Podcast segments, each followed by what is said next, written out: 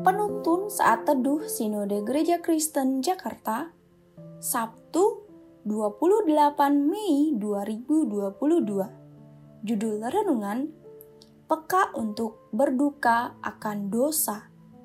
Nats Alkitab terambil di dalam kitab Roma pasal 8 ayat 5 sampai 6. Sebab mereka yang hidup menurut daging memikirkan hal-hal yang dari daging.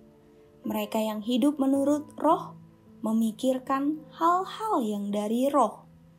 Karena keinginan daging adalah maut, tetapi keinginan roh adalah hidup dan damai sejahtera.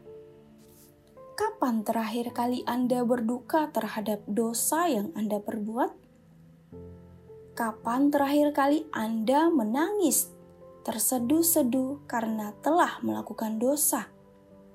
Atau tidak sanggup berkata apa-apa karena merasa jijik dengan diri Anda sendiri yang sering jatuh pada dosa yang sama?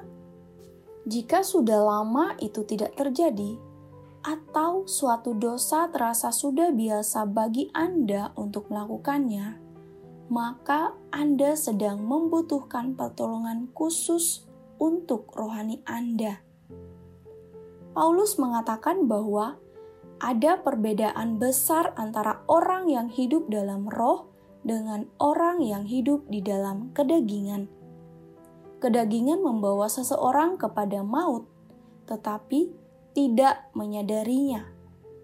Hingga kasih Kristus dan kekudusannya menyentuh hati seseorang sehingga ia sadar telah betapa jauh dan kotor dirinya di hadapan Tuhan. Hingga ia merasakan betapa indah dan damainya hidup di dalam anugerah dan kasih Tuhan.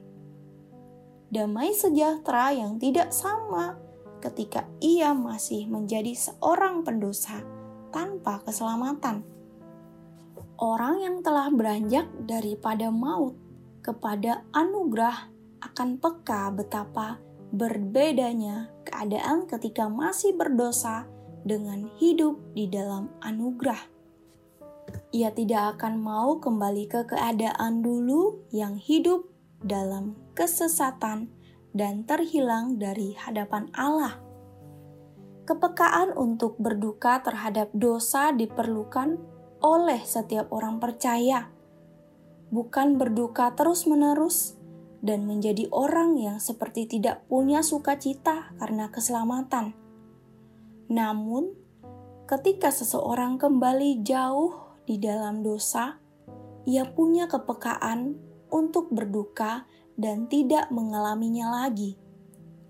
Orang yang dipimpin oleh Roh Kudus makin hari makin membenci dosa dan makin hari makin menyukai hidup di dalam kebenaran Tuhan.